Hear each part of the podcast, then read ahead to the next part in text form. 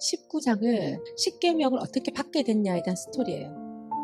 하나님은 모세에게 요 십계명을 주려고 생각했어요. 그래서 어떤 산에서 내가 모세를 만나야 되겠다. 그래서 십계명을 줘야 되겠다. 이렇게 생각하신 거야.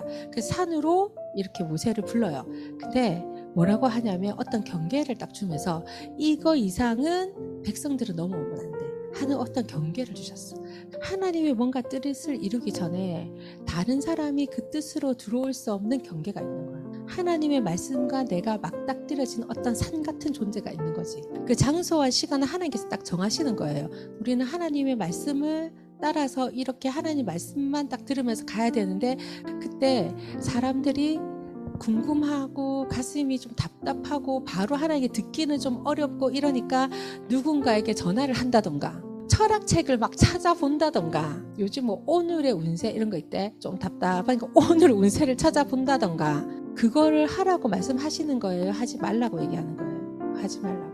음, 하지 말라고. 하나님과 나와의 어떤 시간들이 하나님과 법과 질서가 내 마음에 탁 들어오는 그 순간 이 순간은 하나님과의 나와의 관계예요 근데 그거를 답답하다고 해서 내가 빨리 성장하지 못하는 것 같다고 해서 갑자기 삼국지를 쳐다보고 막 그때는 네 마음에 아무도 들어오지 못하게 하라.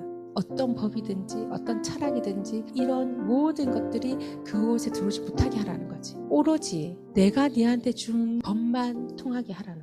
근데 이 백성들도 모세가 내려올 때까지 견디지를 못해. 언제 기다리노? 그 하나님 없을 수도 있고 그 모세가 위에서 죽었을 수도 있는데 계속 그를 기다리니까 답답하니까 우리가 애굽에서 보니까 금송아지가 물질의 권세와 모든 권세를 주던데 차라리 그걸 섬기는 게 낫지 않겠나 해서 세상법을 딱 들고 와서 금송아지를 탁 만들어 버리는 거야.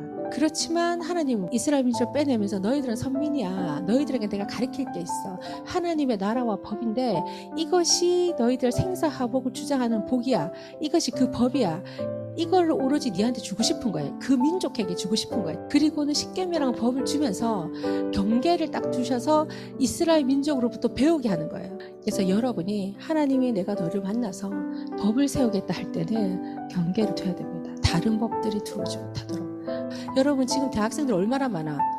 근데 거기서 여러분을 뽑아서 여기 앉혀놓은 사람들이 너를 통해서 하나님이 보기를 원하는 거야. 그 기적 같은 시간들. 세상의 법칙대로 안 되는 부분에 하나님께서 일으키시는 그 기적. 그걸 한 사람 한 사람 다 보고 싶으신 거지. 다른 법이 여러분한테 들어오지 못하게 하십시오. 그러면 그 법들이 얘기할 겁니다. 너가 하나님 사람인데 이 법으로 너희들 성공했어. 이 법으로 너희는 성장했어. 이렇게 그들이 하나님 앞에서 얘기할 거라고.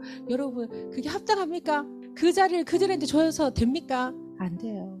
하나님만이 여러분을 인도하시는 그 기적 같은 그 체험들과 그런 길들과 그런 추억들이 나는 여러분에게 있어야 된다고 생각합니다. 그거를 나만을 위한 거다 아니. 우리를 통해서 만민 앞에 선전하시는 거. 여러분이 가지고 있는 한계가 있습니다. 그 한계를 뛰어넘어서 일하시는 그 주님을 여러분을 통해서 경험하고 싶은 거예요. 그 길이 어쩔 때는 나에게 눈물이 펑펑 쏟기는 왜 나를 포기해야 되기 때문에 내가 가진 법들을 내려놔야 되기 때문에 자존심이 엄청 상하고 이걸 엄청 주장하고 싶은 어떤 일들 속에서 내가 손을 딱 들기를 원하시는 그 하나님 그걸 통해서 여러분이 가지고 있는 그 모든 것을 뛰어넘는 그 하나님의 역사가 삶 속에 들어와야 돼요. 그걸 위해서 여러분을 부르신 거예요.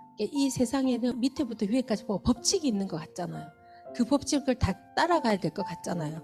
여러분 요셉을 잘 기억해봐. 요셉도 마찬가지야. 입양됐는데 뭐 무슨 선한 조건이나 좋은 조건에 입양된 게 아니고 지금 부분은 그냥 다른 옆집 사람들하고 똑같이 청을 발라가지고 그냥 물에 뛰었다고. 근데 그게 우연찮게 그 시간과 때가 너무 잘 맞아가지고 그 공주가 딱 건졌잖아. 그 순간에 뭐가 됐어? 왕자가 돼버린 거야. 입양된 왕자. 이스라엘 민족 중에 누구도 경험하지 못한 그 순간을 그 사람이 경험한 거야. 이해되죠? 요셉, 요셉 마찬가지잖아. 사실은 불의한 일이거든. 지구 형제가 지를 팔았으니까. 근데 그 찰나도 하나님 역사하신 거야. 이거는 그냥 이벤트에 불과해. 그들의 마음을 막 해가지고 그 이벤트가 벌어진 거야. 그렇지만 최종 목적은 어디야? 일단 노예로 가야 그 다음 일이 일어나는 거야. 그래서 노예로 갔다. 그랬는데 또 해필이면 보디발 집으로 간 거야. 근데 그게 왕궁으로 가는 가장 빠른 길이야. 근데 거기 갔어. 거기 하나님의 법칙대로 열심히 살았어. 다른 거 하지 않고 요령을 피우지 않고 자기 하나님의 소신대로 딱 했어. 그랬더니 또 더 죽을 길이 열리네. 어디로 갔노?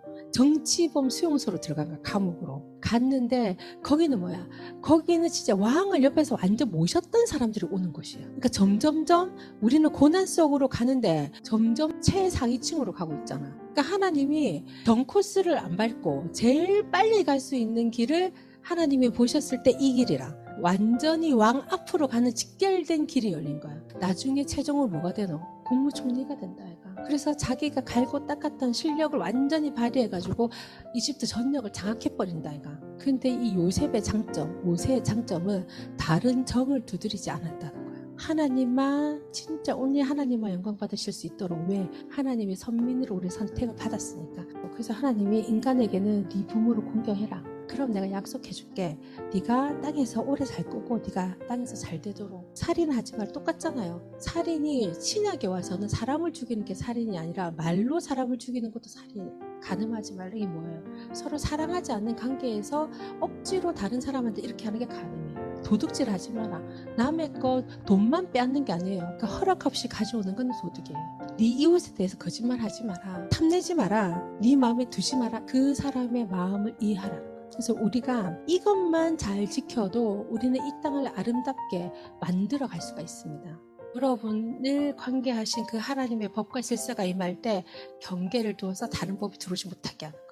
그리고 여러분이 다른 징으로 징을 막 찍어서 예쁘게 만들지만 하나님의 말씀이 여러분을 예쁘게 만들 수 있도록 그분의 법이 여러분을 만들 수 있도록 여러분의 시즌을 어떻게 인도하시는 그 하나님에 대해서 only 그분만이 내 인생의 중심이 되도록 우리가 그 중심으로 가기를 바랍니다.